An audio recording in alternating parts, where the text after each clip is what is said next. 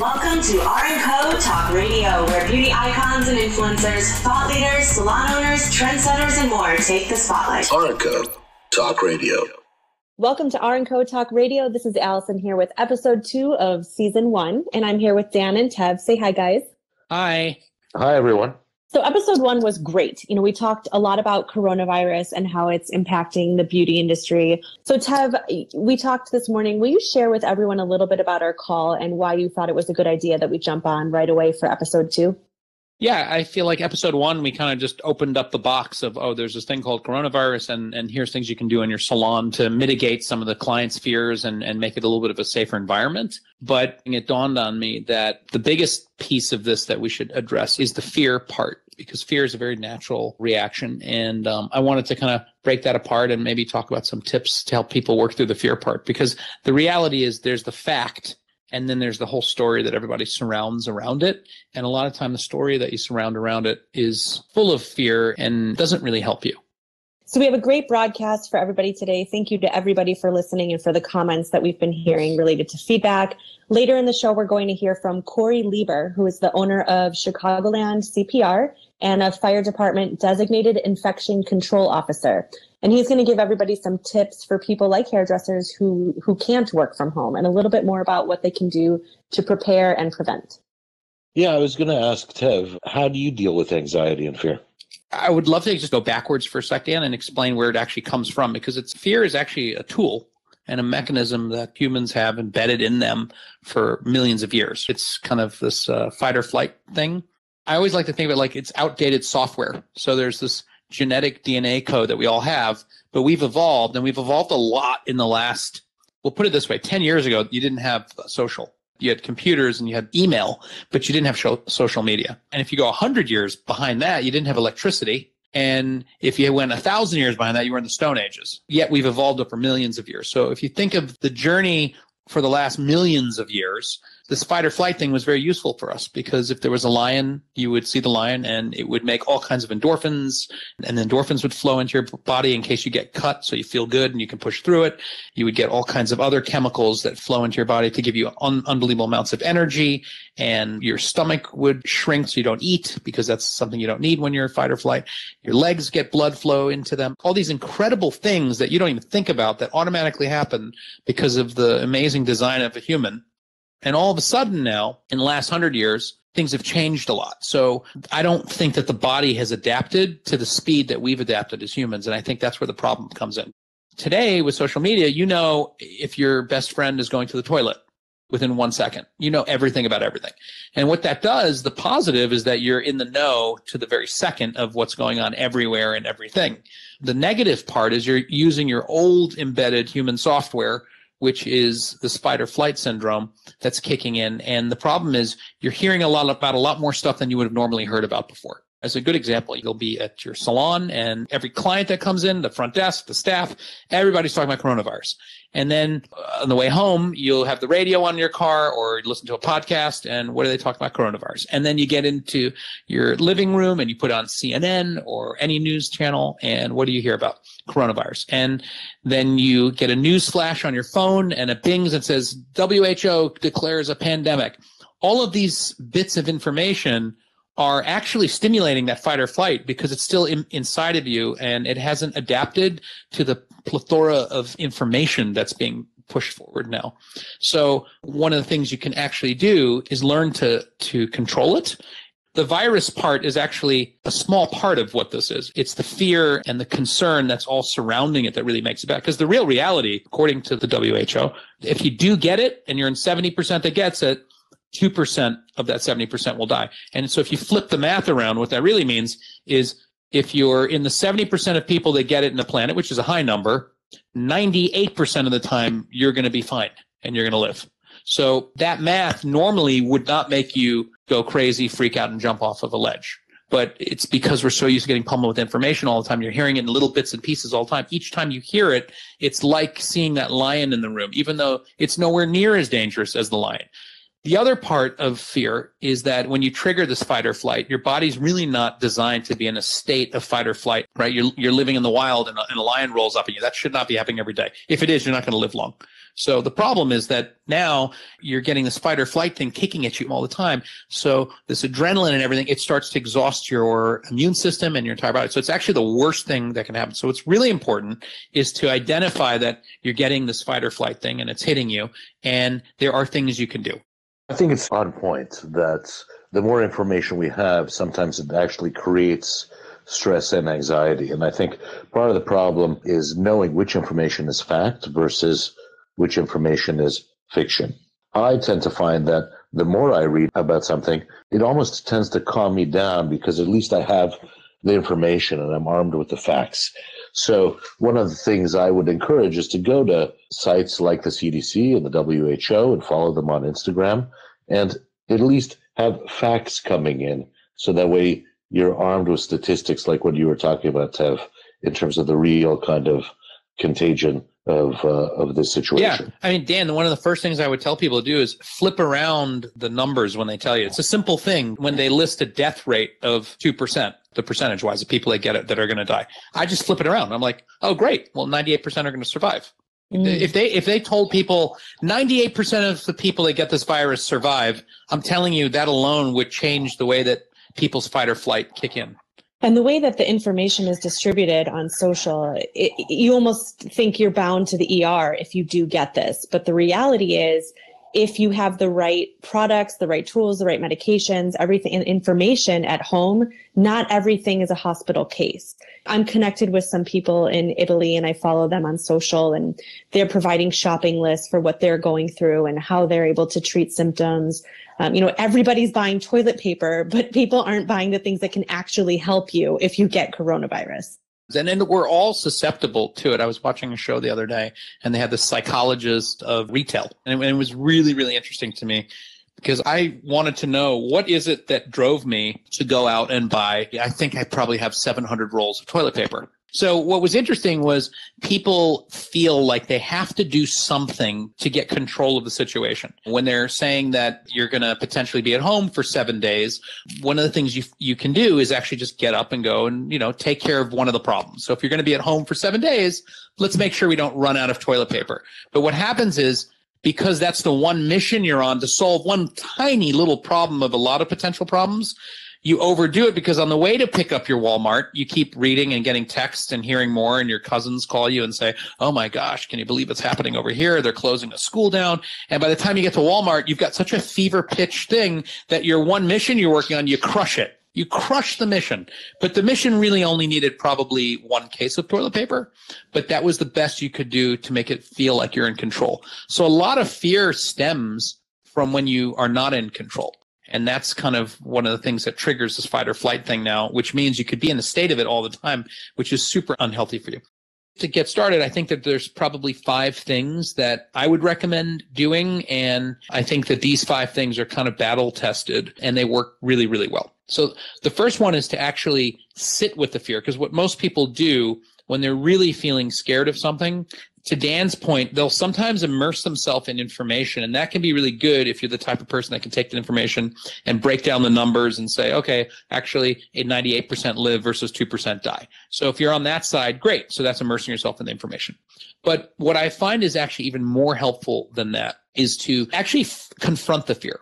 So you sit down with the fear, and for two or three minutes at a time, you just kind of breathe in really deeply and say, all right, this is really scary but it's okay and I'm not going to die tomorrow and things are going to be okay. And you actually just breathe and talk yourself through it. You'll be so surprised. It sounds really like uh, corny, but that's part of training yourself out of this fight or flight kick because once it kicks on, it's a process. It's like I said, it's an outdated operating system. So you want to start to calm yourself down instead of going there. So when you feel yourself starting to go into there, you literally just take deep breaths. Instead of saying it's it's okay, everything's gonna be fine, I kind of say to myself, safe and smooth, safe and smooth. I just keep saying it over and over again. You will be so surprised. It's almost like a mantra.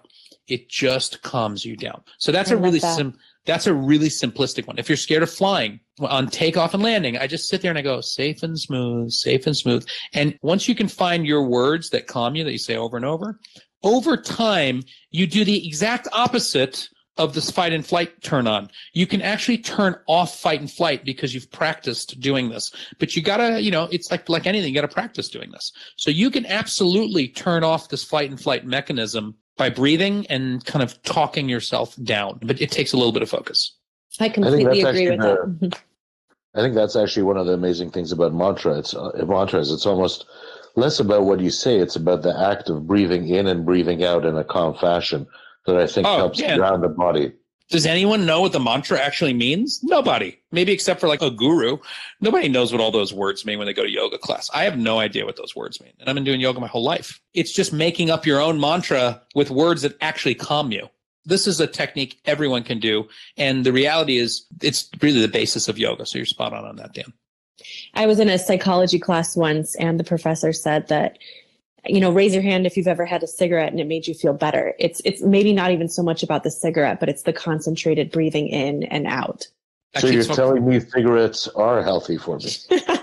yeah, some- I don't know if we go on the record saying that, but if you could practice some concentrated breathing in and out, you know, on the I watched an episode of Girls once and Lena Dunham looked in the mirror when she was panicking and said, "You are fine and good. You are fine and good. You are fine and good." And I found myself one time repeating that phrase and it truly did calm me down. It just gave me some gravity and that's what I needed in that moment. So mantras are just an advanced version of us. Instead of us saying it's okay, it's okay, everything's going to be fine, a mantra is actually a sound that vibrates a different energy zone in your body, which they call mantras. So just think of that as super advanced. But you don't need that. To get rid of fear, you just have to say to yourself, like, what I do? Safe and smooth, safe and smooth. And you say it a few times, breathe in for a minute or two, and believe it or not, the fear just disappears. So it's a fantastic tool. So my second tool is you write down things that you're grateful for and um, people that you're grateful for. When there's a ton of fear coming in, if I sit down and I just kind of say, I'm grateful for my children, I'm grateful for my business partners. When you start thinking of what you're grateful for, you ever hear that thing where you can't chew gum and what's the thing? There's like you can't some tap your head and rub your belly at the same yeah, time. Yeah, there's like a million of these things where it's basically saying you can't do two things at the same time. There's actually a lot of truth to that in that it's very difficult to focus on being grateful and then it, it kind of turns off the fear receptors because your, your brain can kind of only handle one task at a time. So when you start to think of things that you're grateful for, which is an easy thing because it should come to everyone naturally, when you turn on the what you're grateful for, it automatically it's like a light switch. The light's either on or off. It turns off the what I'm fearful for. A simple little thing like that can actually be a gold mine of turning off the fear factor. Yeah, if your baby is ever, you know, in a tantrum or won't stop crying, you're supposed to rock, shush, and pat them because they're unable to have those receptors all going at the same time. Exactly. I think a part of that being grateful is also there's an element of being a nurturer during these times. When you think about taking care of others, it also lends an element of calm. So, Tev, I think similar to when you ordered Purell for everyone who works at R&Co and LBP and put it on their desk, you felt like you were in control of helping others. I exactly. this is actually a great time to create community and lend a hand. People laugh at me for how people laugh at me for how many bottles of water and cans I have in my apartment, and I think to myself, it's not just for my family; it's for when the friends I have that I know don't plan for anything come over in a panic. I know I can take care of them. I totally agree. Focusing on just about anything but the fear is 90% of how you can get away from the fear. You know, things are just getting a lot more real. Well, I got to tell you, yesterday I focused on, all right, let me make sure I have lots of food and let me go and buy stuff and stack them on a shelf. So the act of doing something made me feel like I have control of the situation, took away a lot of the fear. And then I did not listen to the news, but I got to tell you, I had a great day. It was, it was one of the few days where it just put everything to the side. So I think you can actually control to a degree some of the mechanisms that are bringing you all this information all the time.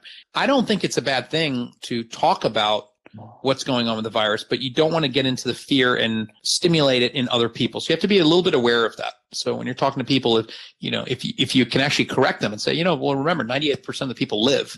You amazing, you'll, you'll start to get this incredible effect. You're actually helping people. But talking through this with people is incredibly important. It kind of is my next point, which is is journaling.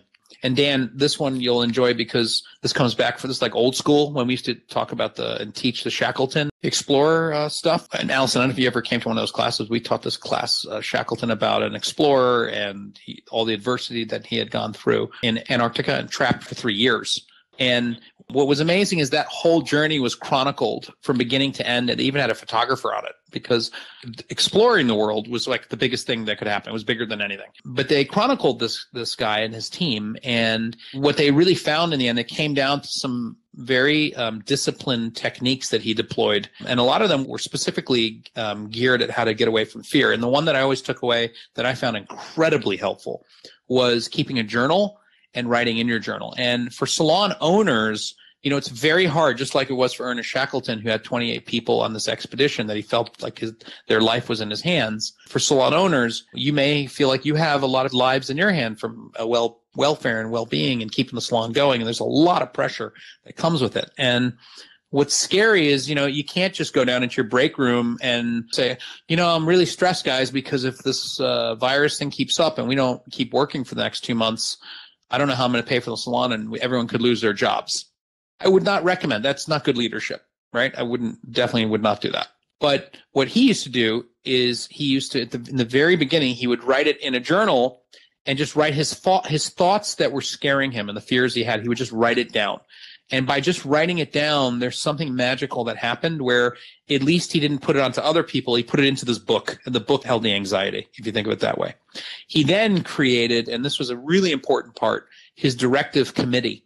And the directive committee can be anyone. It could be your, if you're uh, married, it could be your husband, your wife, your significant other. It doesn't matter.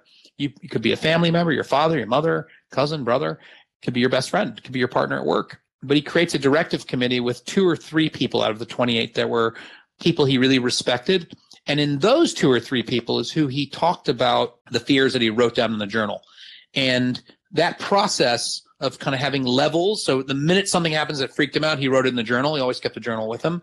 Then he went to his directive committee. And then after the directive committee, by the next step, he was ready to talk to his staff and his crew. But now he gave them facts and now he gave them great leadership on how they were going to fix things and overcome stuff. You know, I think people get overwhelmed with the idea of journaling and what that means, but it doesn't mean pen to paper always. You can pull out your iPhone and open the notes section. You can have a running Word doc from your computer. It doesn't have to be handwritten, but anything you can do to kind of vent is going to be helpful. Yeah, I do it on notes on the iPhone. I use that all the time, and I just have one section in there that's just for like I call it bad stuff. The one thing I was really freaked out about was when they were like they went from two weeks to four weeks for food on hand. I was like, whoa, this is bad. And Yeah, it you know, it, it sounds stupid because you're writing it to yourself, but it doesn't because the next step is then you talk about it a little bit more rationally with someone else. You know, you're in this case, my wife. And then, you know, the next step is, yeah, she's like, of course, if they say you need four weeks, you definitely, you should get six weeks. And then you don't feel like a crazy person running to the Walmart and getting six weeks of food because your directive committee and you have talked about it, looked at it from a few angles, and now it makes sense. The fourth one, which is super important as well, exercise. I was Um, so afraid this was going to be one of your tips. It was a calm day. I felt good. And then I watched the news like I told you about, and it, I felt like that pressure coming back. I was like, oh God, the world is spiraling. This is terrible. And I was like, you know what? Stop. And I walked over, went on the treadmill, and I walked. And of course, you can run, you can do anything, but I just walked. And I ended up walking for six miles. So it was like an hour and 20 minutes. First of all, it's probably helping me health wise a ton. More importantly, it burned out that negative energy. That's probably uh, a lot better than the McFlurry with M&Ms that I have sitting next to me uh, that I can't wait to dive into after our call. But we Well- all do self-care in different ways. Well, you could definitely do both. That would be good. One kind of offsets the other. when when you're on the treadmill. right. Well, sure no, maybe just or do the McFlurry, then the treadmill, or vice versa, one at a time. And then the last point is using humor to kind of get rid of your worst fears. Humor is the most powerful tool in all of our repertoires to push fear out of the way. And what Shackleton did that was really clever is this guy would celebrate just about everything, but there were real events that everyone would get prepared for and sit down. Not like they had dinners and feasts. They were eating what a little bit of penguin would go around and drops of milk, literally drops. They kept celebrating everything. So Shackleton's mastery came in the fact that he was constantly looking for things to celebrate. So how can you apply that in this coronavirus world? There's a lot of ways. You can say, all right, well, we're one month. We haven't got the virus yet. Two months. We haven't got the virus yet. One week. We've stayed at home and we're happy and we are alive. And you know what? The world didn't end.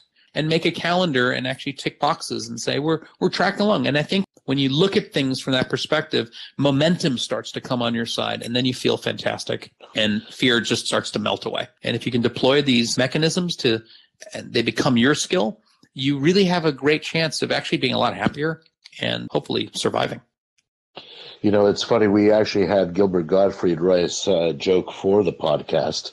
Yeah, so this is going to be where we drop that in. Um, Dan had the genius idea of let's have a joke in every podcast. And so we sent out a bunch of cameos, and uh, Gilbert Gottfried got back to us within like 20 minutes. So he's going to be our first joke on the podcast. Wait, so I just want to make sure I understand this. So you're telling me Gilbert Gottfried is doing jokes for our podcast? Well, he did one. It was it's about a minute and a half and it's the most random thing I've ever heard. Okay. Yeah, but we're gonna drop it in. We got a bunch of comedians to submit their hair jokes. They're all hair jokes. So oh, that's cute. clever. That's really good. yeah. Cool. That was Dan's really idea. Cool. If any of our listeners have a hair joke they'd like to submit, please DM myself or Tev or Allison, and we'll have you on the podcast. A man's in a barber shop. He says to the barber, he says, no matter what kind of razor I use, I can't get a totally smooth shave. The barber says, I've got a little trick for you. He hands him a little wooden ball and he says, Okay, you see this wooden ball? Uh, before you shave, you shove it into your mouth over your gums and uh, between your lip, and you shove it in there, and it pushes your cheek out. Then you shave, and then you push it more in front, and you get to shave uh, on the lip under your nose, and then you do it the same thing with the bottom teeth. Just keep rolling it around uh, over the gums and inside of your mouth. And uh, so he says, All right, uh, I'll try it. He comes back a week later to the barber. He says, I can't, I've been using this for a week. I've been getting the smoothest shaves I've ever had in my life. Oh, look, barber, can, can I borrow it for just one more night? And the barber says, sure, no problem. And the guy says, my only thing I worry about is it's really small. What happens if I accidentally swallow it? And the barber says, Oh, no problem. Wait till the next morning and you'll poop it out and return it to me, like all my other customers do. Rocking the airwaves, R&Co Talk Radio. So hairdressers are amazing nurturers to Dan's point, but not always incredible at taking care of themselves. So we're going to throw it over to Corey Lieber, who is the owner of Chicagoland CPR and a fire department designated infection control officer. So let's take it away, Corey. One of the main outlets that I'll use to gather information that I'm giving to my first responders at my fire department are Center for Disease Control. Center for Disease Control is constantly updating their website on statistics, specifically with the coronavirus, as well as other um, other diseases and viruses that are out there, as well as your local state Department of Public Health will, will also give some pretty good statistics on what's going on in your area. If you care to, to take a look at the CDC's website, they can give you some pretty updated numbers on your neighborhood and your state on on what kind of numbers um, you're dealing with for people who have contracted coronavirus, as well as people who have recovered from coronavirus. I love that you didn't direct people to Facebook for information.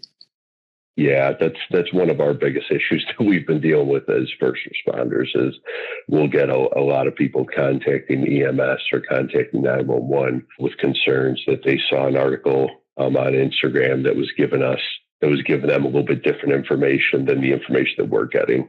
So some of the advice that you've mentioned is surface disinfectants, looking to hot spots like door handles, drawer handles, the armrests on chairs. If you were to develop a shopping list for people, toilet paper wouldn't be at the top of it. What would you put on that shopping list? I would definitely, again, make sure that you guys have enough soap around the house, just day to day operating. Again, these surface disinfectants that kill viruses are a good thing to have, making sure that all areas are wiped clean. Again, in a salon, maybe a keyboard that takes clients' information or a break room chair. But these are still areas that we, if we have more than one person touching an area, I would definitely take a look at cleaning them down. But besides that, water and toilet paper are not uh, not going to be the the primary the primary fight against coronavirus. All right, Corey, before we sign off, can you tell people where they can continue the learning? You have your own podcast, right? Yeah, myself and a couple of friends, we started a podcast called Chicago's Bravest Stories, where we like to talk to other first responders in the area around the world, hopefully one day, talk about their stories. But besides that, Allison, I like I said, if you're concerned or want to have more information on, on the novel coronavirus, they would reference the Center for Disease Control's website, as well as their local state's Department of Public Health website. Corey, thank you so much for the time today. Please be safe out there. Good Air FM. So, Tev, um, if I've got this right, the five things that you recommend for people to really deal with this anxiety and start to cope. Number one, sit with the fear and start to confront those fears. Two, write down things that you're grateful for. Three, journaling. Four, exercise. And five, use some humor to get rid of those worst fears. Yeah, and look for moments to celebrate rather than everything be moments to panic. And to get back to Dan's original question, how are you personally dealing with where are you at in the process right now? I feel like I'm in a good space. I've done everything that I can do for my family, and we've got the right amount of food. Obviously, as I mentioned, enough toilet paper for most of uh, Florida, Florida State, and, and I feel like I'm now prepped and now my job is to really make sure that my kids uh, you know have a have a great time through the process and that they laugh a lot and play games. And they're going to do online schooling which a lot of uh, families are going to go through now. So that's on that side. From a business perspective we have remote working in place. We've trained as we talked about in the last podcast. And it's really about assisting salons now in any way that we can. And be positive. I was watching the news um, last night where they showed literally the streets of italy everybody was just singing in their condos on the balconies. That was kind of amazing to see globally how different cultures handle it. And, you know, from what I've seen in China, just everyone's locked up inside. But in Italy, they were all on their balconies singing national anthems and songs. And people seem to have a really great attitude about it. So I think attitude's everything. I think it's probably the thing that defines winning in the end. It's funny. I actually started following this uh, Instagram page called Coronavirus Good News like the Italians singing on their balconies. And it actually does provide a moment of levity because you realize that although the world is going a little bit crazy, there still is humor and laughter in the world. And I think that's what gets you through these moments. I also think adding a little bit of uh, normalcy to everyone's life is very helpful in calming things. And so here in Miami, all the schools are closed. And I know that Tev's kids are staying at home and my daughter is staying at home. And one of the things we're doing is everyone's got to wake up, take a shower, brush their teeth, put on clothes, and actually sit down at a desk and either work from home or do school from home. This is just a fun adventure. And I think part of uh, these challenging times is make to make things fun. You know, when a hurricane's about to hit Miami, I know Tev gets in the car and goes to Disneyland. Yeah, because, every year. Because why not go to Disneyland instead of sitting sitting in some Motel Eight on the highway, worrying about what's going on at home? You may as well have fun. Dan, Disneyland is completely jack. I mean, they've got generators. They're they're prepared for stuff. Disneyland uh, closed this week, which blew my mind. Yeah, because Disneyland stays open for everything. And speaking about brands, you know, it's a great way to end today's show with some positivity. You know, we're hearing about brands that are doing the right thing. Today we were reading about Xfinity and, you know, they're speeding up people's internet who traditionally don't have a high speed package, knowing that people are working from home. You can actually say the word education into your remote and educational programming will pop up, you know, for kids at home. And if they don't have learning uh, on demand, it, it is a feel good story. That's very cool. I have to tell you, there's also so much you can download now. My TV now has Amazon Prime, Hulu, Disney Plus, Amazon, Apple Netflix. One. I could stay at home for years and never be bored. Yep, no longer Netflix and chill. It's Netflix and quarantine. exactly. well, thank you guys so much. Thank you so much to all of our listeners and a special thank you to Corey Lieber for the great information. If you like this podcast, please make sure you share it and uh, we'll see you next time. Thanks, everyone. Thanks, Thanks everyone. Thanks, Bye-bye. everyone. When you need good hair, there's a place to go. R and Co Talk Radio.